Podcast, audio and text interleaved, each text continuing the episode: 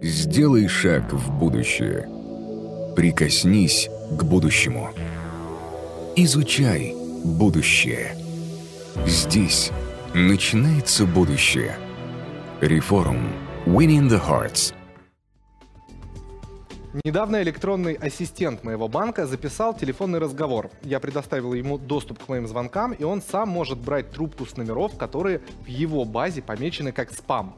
В этом разговоре он пытался откреститься от очередного супербесплатного, суперсовременного, супермедицинского суперобследования. Что интересно, рекламное предложение озвучивал точно такой же бот. Скажи кому лет 10 назад, что на его телефоне будут общаться два алгоритма, причем один из них будет впаривать спам, никто бы не поверил. А сейчас это уже обыденность. Электронный ассистент с привязанной к нему базой данных подозрительных номеров. Это один из видов кибербезопасности. Какими способами злоумышленники пытаются заполучить наши личные данные? Какие могут быть последствия, если пренебречь современными правилами безопасности в сети? И что же это за правила, которые помогут защитить не только личные данные, но и бизнес? Обо всем этом расскажет наш следующий эксперт, основатель компании Киберполигон Лука Сафонов. Добрый день. Меня зовут Сафонов Лука генеральный директор компании «Киберполигон». И сегодня мы поговорим о вопросах э, информационной безопасности, которые касаются каждого, как обычного гражданина, и в том числе компаний, юридических лиц, э, фирм, там, где мы работаем. Э, основные непреложные постулаты информационной безопасности – это конфиденциальность, целостность и доступность информации. Собственно, преступники – Э, соответственно, вредоносная программа обеспечения является своей целью нарушить тот или иной постулат информационной безопасности. Это может быть, соответственно, кража информации, это может быть проведение каких-то DOS-атак, атак на отказ на обслуживание, э, это может быть проведение каких-то нелегитимных действий, которые тем или иным способом будут компрометировать информацию, либо субъектов, объектов в ней задействованных и так далее. А, для того, чтобы успешно этому противостоять, соответственно, существуют э, методы, техники, тактики, которые позволяют э, жизненный цикл информационной безопасности обеспечить в полной мере.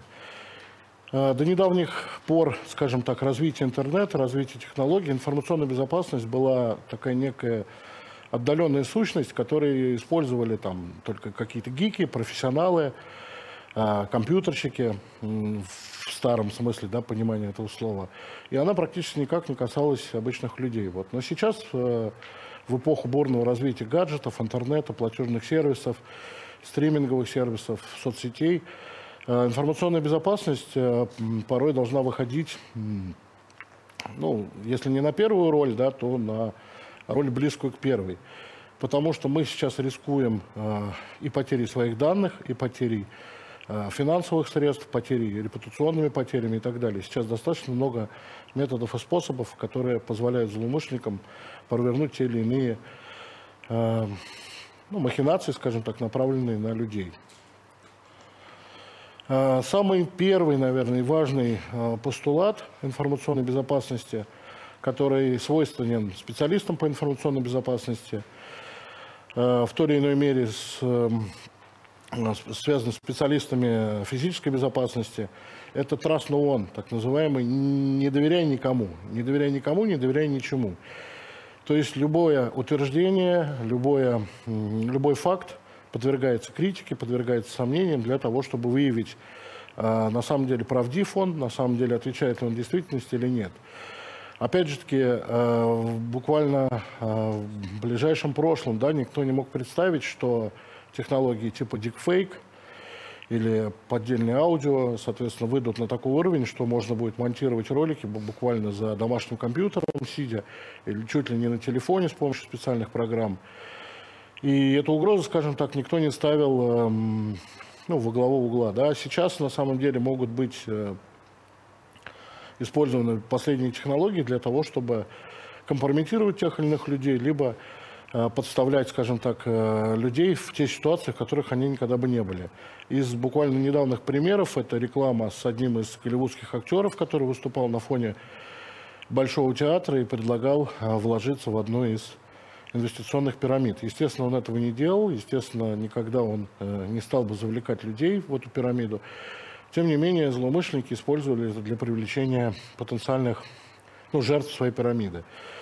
Это может касаться и вас, э, соответственно, если кто-то, соответственно, хочет вам ну, насолить, э, сделать какое-то, соответственно, нехорошее дело с вами, они могут использовать эти технологии, распространить их по соцсетям, потому что сейчас стало, опять же таки, очень удобно это делать. Мне не надо искать ваших друзей, сослуживцев, коллег и так далее. Я могу зайти в ваш профиль, ну, со стороны злоумышленника, ваш профиль э, в соцсети и всех увидеть, коллег по работе, соответственно, родственников и так далее, разослать им эти данные.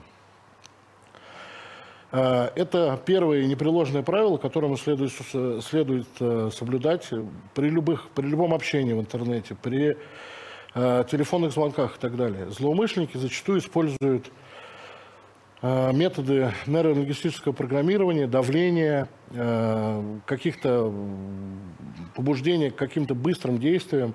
Например, вам срочно надо что-то отправить, на что-то ответить, куда-то бежать, что-то сделать. Соответственно, самый простой вариант – включить режим недоверия, прекратить звонок, например, тот же из банка, перезвонить самому в банк, по телефону, который указан на карточке банка. Это в случае телефонного мошенничества. Если вас понуждают по электронной почте какие действия совершить. Самый простой вариант, вот, например, э, такой лайфхак. Возьмите то сообщение, которое вам представили, проговорили, запишите на отдельный лист бумаги, вот своим почерком, просто как вы увидели, услышали. Это вам дает во время того, как вы пишете, дополнительный анализ вашим мозгом, вашим подсознанием оценить, насколько это достоверная информация. Особенно если вас торопят что-то сделать, скорее и быстрее, понимаете, даже если там, э, как говорится, жизнь человека на счету, вы не хирург, вы не там условно какой-то специалист, от которого действительно может зависеть человеческие жизни здесь сейчас, поэтому промедление в 5-10 минут обычно никакой э, сложности не составляет для решения проблемы. А вот для злоумышленников составляет. За 5-10 минут вам могут позвонить, предупредить, что это злоумышленники, вы сами можете дойти до этого. Поэтому они на этом настаивают. Вот э, еще один из вариантов, да, это, соответственно, не спешить. Никому не доверять и не спешить. Э, самые простые правила цифровой гигиены для обычных людей представлены на слайде. Я сейчас чуть больше углублюсь в тему. Э, понятно, что да, уже всем прожужжали голову по поводу обычных паролей, не использовать обычные пароли, не использовать сложные пароли, использовать какие-то пароли по каким-то паттернам. Это приводит зачастую к э, еще худшим последствиям. Например, мы исследовали безопасность одной из компаний, в которой каждый, там, каждый квартал менялся пароль. И в рекомендациях было написано, делайте пароль такой-то. Например, Э, заканчивается весна, да, им рекомендуют поменять пароль, например, на лето 2022, ну, лето 2022. У больше чем 30% э, этих пользователей после того, как парольная политика обновилась, соответственно, был пароль лето 2022. Если человека заставлять каждый раз придумывать, обновлять пароль, не похожий на предыдущий, он, соответственно, будет использовать пароли все проще и проще, что упростит жизнь злоумышленникам. Дальше, что касается паролей и сервисов. Используйте как минимум две, э, два адреса электронной почты. Я рекомендую пользоваться российскими сервисами, соответственно, там Mail.ru либо Яндекс.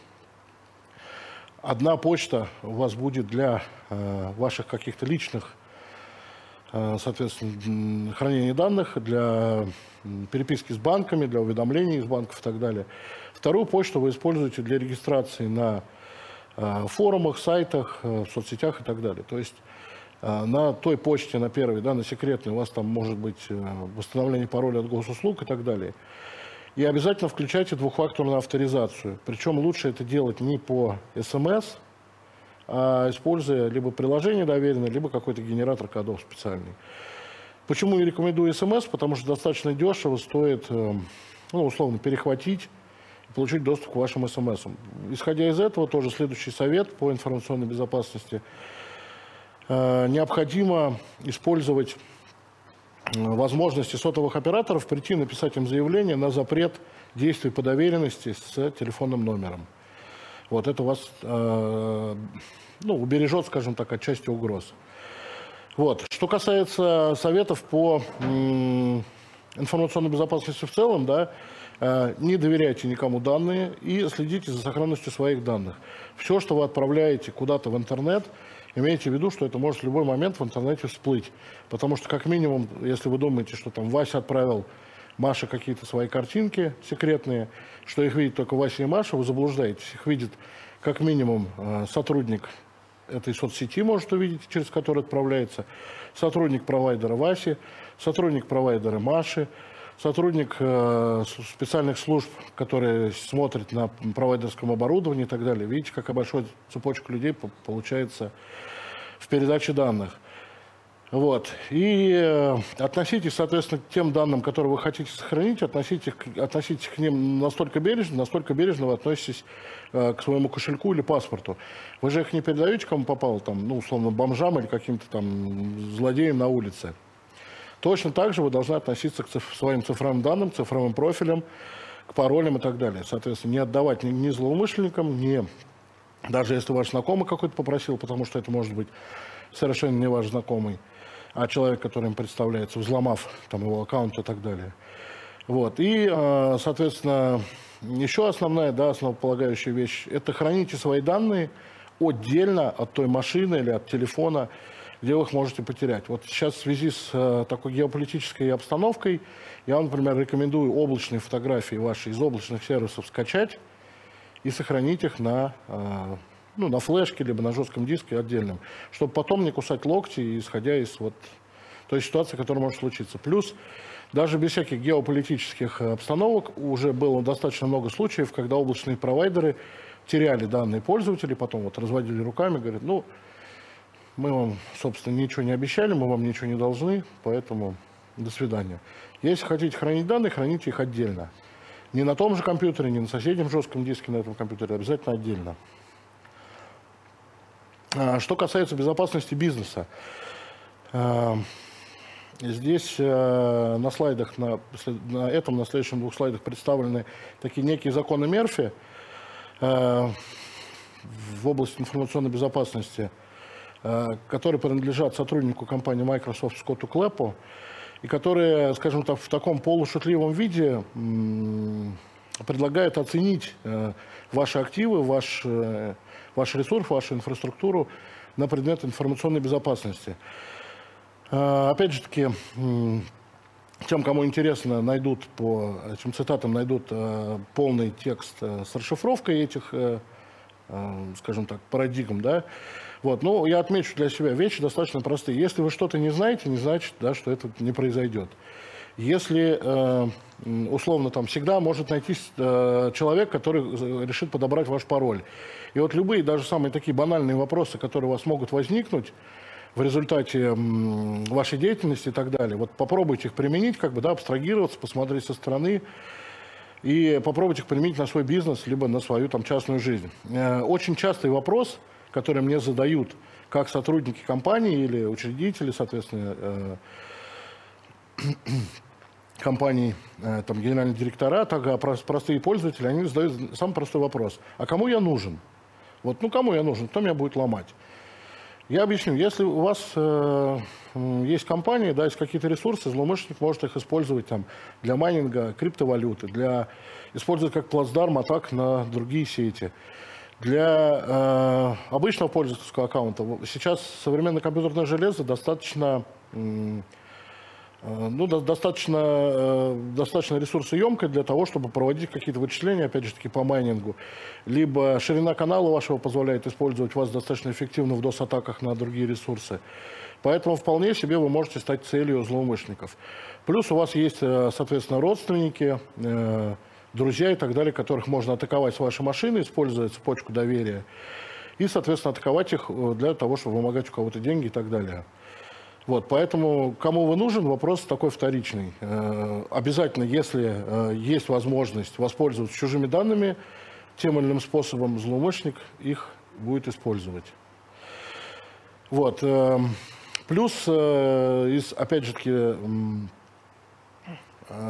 из этих же вещей следует следующее. Как бы вы, может быть, и не знаете, да, но вы можете стать как раз-таки именно тем звеном, который позволит атаковать злоумышленнику другую цель. Например, есть такая, такое название э, атаки класса Watering Hole, так называемый водопой, которые позволяют э, атаковать сотрудников организации непосредственно в их компании, да, а в каких-то смежных э, ресурсах. Например, э, пример такой атаки был, когда злоумышленники атаковали форум, э, где общаются бухгалтеры, либо сотрудники там, компании, которые связаны с бухгалтерским учетом, атаковали его и, э, соответственно, украли оттуда учетные записи пользователей, потом их попытались использовать, и загрузили туда вредоносное ПО, которое атаковало определенных сотрудников определенных компаний.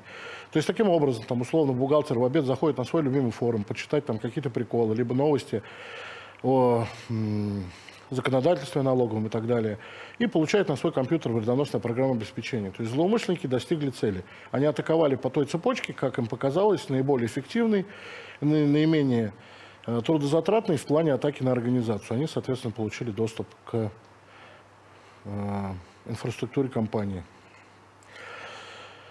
Э, также хочу добавить, что в свете последних событий у нас появилась парадигма новых проблем, новых, соответственно, веяний, которые мы должны учитывать в, э, в работе юридического лица, в работе компании, ну и уж, э, что далеко ходить, в работе любого обычного пользователя. У нас появились такие новые понятия, э, парадигмы информационной безопасности, которые отражают последние реалии. Это locking, активизм, соответственно, разного рода Э, сообщения политические, которые могут быть опубликованы. И достаточно много компаний столкнулось с тем, что, например, использованное им э, достаточно много лет сетевое оборудование из-за э, санкционных э, мер, да, оно перестало, перестало работать, перестало осуществлять свои функции. Это самый, скажем так, безболезненный вариант, если оно просто превратилось в кирпич.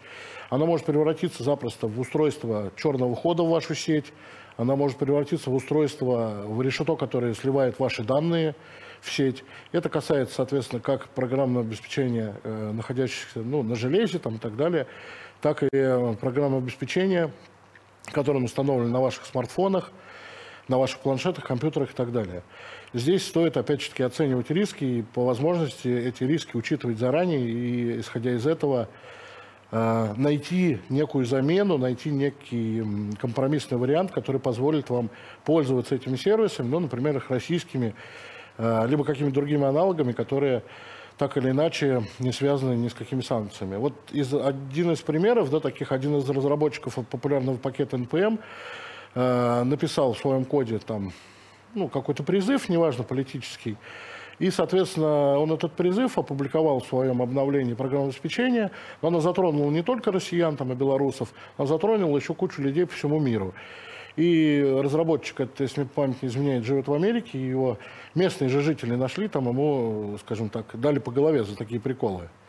Вот, то есть э, мало того, что этот человек э, по своему скудоумию какие-то вещи публикует, он еще кучу, кучу людей запорол, скажем так, работу, испортил жизнь. Вот. Этого никто, несмотря там ни на какие политические разногласия такие, этому никто не рад в любом случае. Поэтому стоит как бы задуматься, да, если вы хотите что-то такое сделать. Кому вы сделаете хуже? Вот, соответственно, исходя из этого, повторюсь, необходимо искать аналоги либо замены. Самый простой вариант, вообще, скажем так, как завещали деды, взять условную операционную систему FreeBSD, обвешать сетевыми картами, поставить на периметре, и будет все хорошо. Вот. Ну, в любом случае, э, у нас достаточно много разработок, достаточно много сервисов, у нас э, прекраснейшую экосистему нам может дать экосистема Э, Яндекса, экосистема компании ВК, бывшая Mail.ru Group. И в этом плане мы, как, скажем так, э, ну, даже в очень приоритетном состоянии находимся. Э, ровно такой пример могу сравнить вот с защищенностью банков. Российские банки гораздо лучше и эффективнее защищены от хакерских атак, нежели банки зарубежные. Зарубежные банки на паре становления банковской системы, там, 70-е годы и так далее, они использовали и до сих пор зачастую используют устаревшие средства защиты информации, телекоммуникационное оборудование и так далее. Мы в этот поезд запрыгнули, скажем так, э, в последний вагон условно, но за это зато сразу обвешались всеми современными средствами защиты, телекоммуникации и так далее. То есть здесь у нас гораздо лучше ситуация. И, в принципе, процесс э, перехода тоже на российское ПО, я думаю, у нас достаточно быстро, э, болезненно, скорее всего, но достаточно быстро пройдет.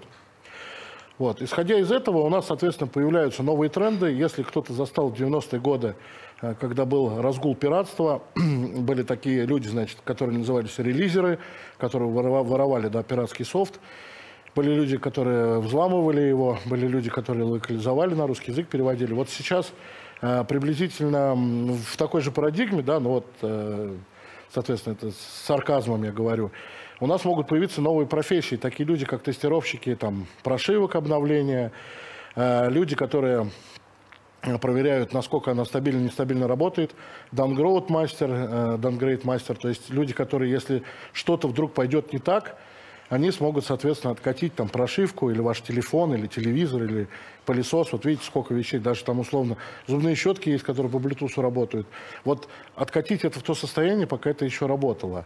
Вот. Но это как бы не то, что профессия будущего, это как бы новая реальность, новая действительность. Опять же таки, если уровень э, доверия к э, партнерам, контрагентам и каким-то финансовым системам сейчас находится на нуле, он находится не только из-за того, что как бы кто-то с кем-то поссорился, да, он находится по всему миру, соответственно, на нуле из-за действий вот некоторых недалеких, скажем так, вендоров и так далее. Вот. Но к этому стоит привыкать, это стоит проверять. Если вас э, условно, у соседов всю жизнь покупали редиску, да, и один раз он вам притащит э, там ее протухшую какую-то, вы в следующий раз все время будете пробовать, чтобы она не, там, не протухла, не там, соответствовала всем вашим ожиданиям. Соответственно, какие еще меры стоит э, предпринимать э, для защиты, э, ну, для защиты данных вот и в существующей парадигме, и при старой парадигме и так далее. Компаниям по информационной безопасности в первую очередь стоит определить ну, активы свои, да, что они защищают, определить данные, те данные, которые они хранят, обрабатывают, свои данные, клиентские данные, это может быть все что угодно и, исходя из этого, устраивать линию защиты. То есть э, ненужные вещи, скажем так, отсечь, э, нужные вещи защищать, защищать их э, в три глаза, в четыре, в пять глаз смотреть, вместо двух обычных у человека. Э, немаловажная цель – это резервное копирование. Мало того, что его нужно делать правильно, резервное копирование, нужно еще и убедиться, что у вас быстро, оперативно и правильно, самое главное, эти данные из резервной копии поднимаются. Потому что некоторых спросишь вроде, у вас делается резервное копирование? Ну да, делается. А когда последний раз пробовали из э, бэкапа что-то поднять? Ну, там, два года назад. Я говорю, давайте попробуем, проведем учение, через сколько вы данные поднимете. И вот компания пытается параллельно поднять данные, и на это уходит неделя, две. Я говорю, вы понимаете, что любой бизнес вам за такой промежуток времени, э, ну, по головке вас условно не погладит. Вот, не все, к сожалению, это понимают. Э, Дальше одна из таких э, важных вещей – это security awareness, это повышение уровня осведомленности персонала. Вот если мы берем компанию, проводим социотехнические учения, перед Новым годом мы им рассылаем, э, ну, условно, совсем условно, да, например, план э, награждений, план премирования отдела на там, 2021 год или 2022 год. И, соответственно, все клюют на эту приманку, потому что всем интересно, всем любопытно, все попадаются и, соответственно, попадают в нашу ловушку. Провалив в январе учения, всем в голову вбили, внедрили, да, что не надо открывать, не надо ходить, ничего не надо. Чуть-чуть меняем атаку. В мае, например, публикуем перед майскими праздниками график работы сотрудников в связи с ковидными ограничениями и майскими праздниками. Опять все кликнули, все, все побежали, все, соответственно, попались на эту ловушку. Собственно, и таким образом надо и обучать сотрудников формировать культуру информационной безопасности – и помимо, э, скажем так, инфраструктуры, да, мы сейчас так или иначе, большинство компаний столкнутся еще и с разработкой, э, заменой тех или иных программных продуктов. Вот необходимо на уровне разработки софта э, включать процессы информационной безопасности, обеспечения информационной безопасности, отладки, проверки кода – механизмов э, обработки инцидентов, механизмов обработки э, жизненного цикла программы обеспечения, что касается что каких-то там железных да, решений, что касается софтовых решений. Необходимо это еще проверять на уровне, еще, ну, грубо говоря, планировать на уровне разработки, архитектуры и так далее. Плюс необходимо Э, внедрять защитные меры, вот методология РАСП, уже на, э, в виде э, рабочего, ну, рабочего цикла продукта или программы. Потому что сейчас, опять же таки, мы столкнулись с беспрецедентным количеством атак как на ресурсы, так и на, скажем так, на какие-то сервисы, которые, будь они, скажем так, чуть хуже защищены, мы это видим в утечках, мы это видим в новостях, что сломали то, сломали это. Вот. Плюс мы видим те ресурсы, которые защищены достаточно хорошо. Вот, кстати, достаточно большой э, ну, респект, да, ребятам там из RT Labs, например, которые защищают госуслуги. Они отбивают столько атак, что я не знаю, если журналисты бы писали, у них бы не хватило бы колонок, если про каждую атаку писать. Между тем, они их отбивают, они защищают наши с вами данные, они защищают наш с вами ресурс.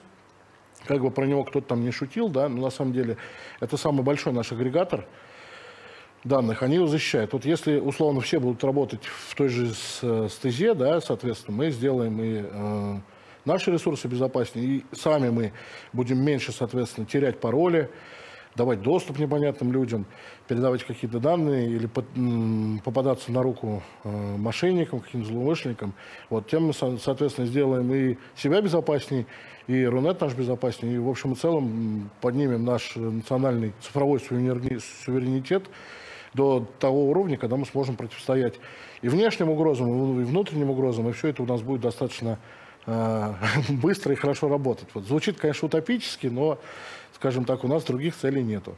Лука, спасибо, было очень интересно. Конечно, сейчас будут вопросы из чата. И первый вопрос, связанный с личной безопасностью. А можно ли использовать везде один и тот же пароль, меняя только букву в конце? Ну, скорее всего, нет. Объясните, почему. Э, действительно, лучше так не делать, потому что если я получу доступ как минимум к двум сайтам, где вы опубликовали пароль, я увижу его предиктивность, ну то есть какой-то паттерн, по которому вы его, э, соответственно, сочиняете. Таким образом, я имею два ваших пароля, получу доступ к еще там 50 ваших сайтов. Лучше каждый отдельный сайт, отдельный пароль. Хорошо, запомним да, это. Более того, могу добавить, есть э, у электронной почты есть такая некая особенность, которую мало кто знает. Например, если у меня почта лука, там собака mail.ru, я могу написать лука, знак плюс, потом, как, как, ну, например, сайт, там, госуслуги. Лука плюс госуслуги, собака Mail.ru. И когда, если где-то утечет эта почта, э, придет письмо по правилам электронной почты, все равно Лука, собака Mail.ru. Все, что после плюс, отбросится. Но я в утечке потом или где-то увижу, что эта почта утекла именно с госуслуг. Ну, с какого-то ресурса, да, который да. был указан. Который, я для примера указал, да, чтобы никого. Это хороший лайфхак, стоит его запомнить. Вот. А что касается, например, владельцев интернет-магазинов, да, мы вот часто сталкиваемся, к нам приходит клиент, когда кого-то взломали. Вы поместите э, пару-тройку своих почт в базу клиентов, и вы увидите, если она утекла, по ней пошел, пошла какая-то рассылка, да, вы сразу увидите, что вот, что это случилось на своей почте. Угу. Сразу вопрос про будущее. А возможно ли такое, что киберпреступлений вообще не будет? Слушайте, ну все этого прекрасно ждут. Я сам готов э, поменять профессию. Но сколько существует люди, сколько существует, соответственно, человечество, э, кибер, не кибер, вообще преступность, она эволюционирует вместе с обществом. Но будет не киберпреступность, будет там гиперпреступность какая-нибудь там в гиперпространстве. Но в любом случае она будет. Потому что есть все-таки какой-то процент людей, которые честным трудом не, могут, не может зарабатывать или не хочет зарабатывать деньги, а хочет вот ну и вот вполне логично следующий вопрос. Как эволюционируют инструменты, механизмы, алгоритмы, которые используют злоумышленники? И как быстро а, они учатся обходить новые методы защиты от них? А, я бы здесь по-другому вопрос сказал. Как быстро защитные средства успевают пере Э, форматироваться под новые угрозы. Потому что здесь э, противостояние щита и меча, здесь зачастую первый шаг на стороне злоумышленников. Приведу простой пример. Э, вы вот ничего не знаете про информационную безопасность, вам надо, например, взломать сайт. Вы зайдете на видеохостинг и напишите там «взломать сайт» там, за 5 минут. Посмотрите инструкцию, Потом по, по признакам этого сайта найдете его через поисковую систему и банально кадр по кадрам, повторяя действие, вы его сможете взломать. Вот роликов, как защитить сайт за 5 минут, таких нету, понимаете? Я не могу посмотреть какой-то ролик и потом ждать, что именно так вот меня сломают. Поэтому здесь гораздо больше преимуществ у злоумышленников. А у тех, кто защищает, надо все это предусмотреть. Поэтому, говорю, здесь соревнования. Используют они те же самые, по сути, инструменты, что и разработчики, я не буду сейчас называть какую-то конкретику. Вот, абсолютно легальные инструменты. Есть, конечно, специализированный софт, но его за рамками оставим. Вы, по большей части, все равно к нему не доступа, не получите ничего. Это как условно, вы можете в магазине купить кухонный нож, но вот инструменты хирурга достать гораздо сложнее. А какие-то специализированные инструменты, они стоят дорого, и там возможности их получения обычным физическим лицом сводятся ну, к нулю. Поэтому смысла нет упоминать их. Вопрос из чата. Существует ли чек-лист проверки себя на уязвимость в сети? А, этих чек-листов, на самом деле, достаточно количество, большое количество. Я вам могу сразу сказать, вы его не пройдете. Ну, не бывает такого сверхчеловека, который на ту или иную уловку бы не попался. И их существует достаточно большое количество. Мы вот даже общались э, с девушками из редакторского состава вашего. Вот они на довольно-таки простую уловку попались. Я могу, в принципе, сейчас озвучить вам ее. Э, давайте, интересный Давайте, кейс. в принципе, если вот зрители, кто слушает, тоже можете себя проверить. Достаточно простая, скажем так, проверка. Э, вам надо односложно и сразу отвечать на мои вопросы. Мне? Да, вам, а зрители могут просто их, соответственно, ну, в, в трансляцию. Э, какого цвета обычный лист бумаги? Белый. Э, какого цвета обычный холодильник? Белый. Э, какого цвета свежевыпавший снег? Белый. Что пьют коровы? Молоко. А, да, Видите? да. Вы Это- были предупреждены о том, что сейчас я вас буду проверять, но попались на вот прошли вы чек-лист, не прошли. Так а как это связано с кибербезопасностью? Так э, это социальная инженерия, это те предметы, скажем так, которые может использовать злоумышленник, психологические приемы для того, чтобы у вас получить какие-то ваши данные. Например, опять же, вот простейший пример, они могут на вашем подъезде опубликовать объявление «Компьютерный мастер», э, воздействие на ваш Wi-Fi эм, адаптер, ваш передатчик, скажем так, положить его специальным образом, ну, вывести из строя. Вы выйдете, мусор уносить, собаку гулять, увидите объявление, по- по- соответственно, свяжетесь с компьютерным мастером, к вам придет тот же самый злоумышленник, и вы ему доступ дадите к, к своему компьютеру. Ну вот самый простой про- пример. Вам кажется, что вы сами инициатор этого действия, хотя за вас уже все придумали, все распознали, вам оставили метки, приманки, вот разложили на всех местах, грубо говоря, для того, чтобы обратно, скажем, социальной инженерии на вас э, воздействовать. Вы в своем докладе затронули интересную тему э, про то, как работает ваша компания, про рассылку писем сотрудникам ваших заказчиков. А, вопрос. Кто чаще заказывает услуги вашей компании? Интересуют именно отрасли, сферы, а также размеры. Это крупные какие-то корпорации или это небольшие стартапы? Э, На самом деле от, э, от физических лиц и до крупных заказчиков, например, там, правительства Москвы и так далее. Вопрос безопасности стоит у всех.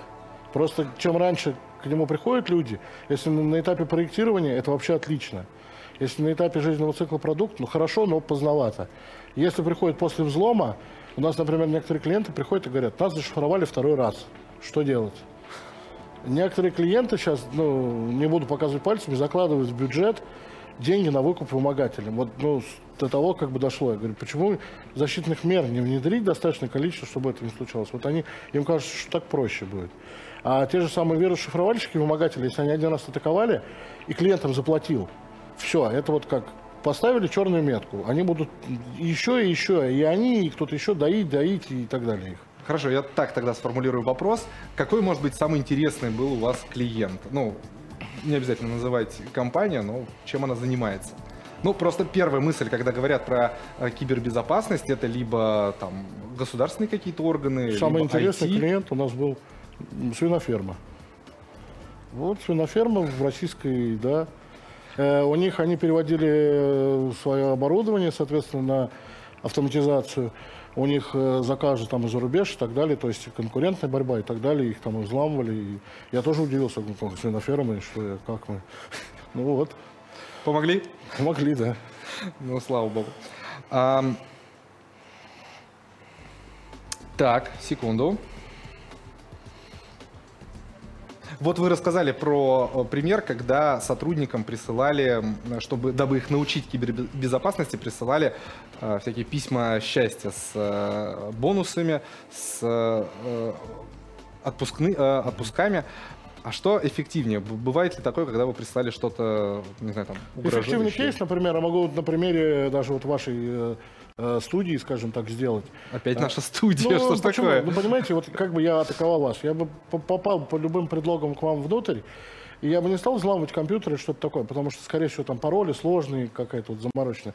Я бы возле э, комнат отдыха или там кухни, я бы QR-код налепил какой-нибудь, типа там розыгрыш призов там после этого. Вы бы навели с телефона, ввели бы пароль. Ну, то есть с телефона у вас доверие, как бы э, вас обмануть проще. Uh-huh. Можно собрать какие-то ваши данные. Вот, соответственно, таким образом бы получал бы информацию. Что касается каких-то сложных атак, опять же, у нас был кейс, когда мы одну компанию атаковали, у нее очень хорошо был защищен периметр, очень хорошо. Мы нашли их девушку, которая, ну, секретарь пускай будет, Э, организовали в соцсети поддельный конкурс, она фотографировать любила. Она у нас этот конкурс выиграла, призом был ноутбук, мы, соответственно, ноутбук отзарядили, курьером отправили ей на работу, она радостная, и местный сисадмин радостный помог его подключить, соответственно, мы через полтора часа были у заказчика с докладом о том, что мы цель взяли. Вот используя э, социотехнические методы атаки, э, скажем так, она хотела всякие конкурсы эти выигрывать, шла к этому, соответственно, ну, используя слабости людей. Слабости, да. И, да. соответственно, вот эту эйфорию, что и потом этот ноут там проверяли, что это как работает, не работает, а вдруг ерунду. Подключили его к сети корпоративной. Вот еще в чем была проблема. Вот так, вот аккуратнее. Вот, соответственно, да, такая, скажем так, цепочка. Ну, у нас был вариант, что может что-то не сработать, но это как бы уже один из последних шансов. Но атака была успешная. Лука, спасибо за интересный рассказ. Следите за своими сотрудниками, но оставляйте им место для личного пространства. Сделай шаг в будущее. Прикоснись к будущему. Изучай будущее. Здесь начинается будущее. Реформ. Winning the Hearts –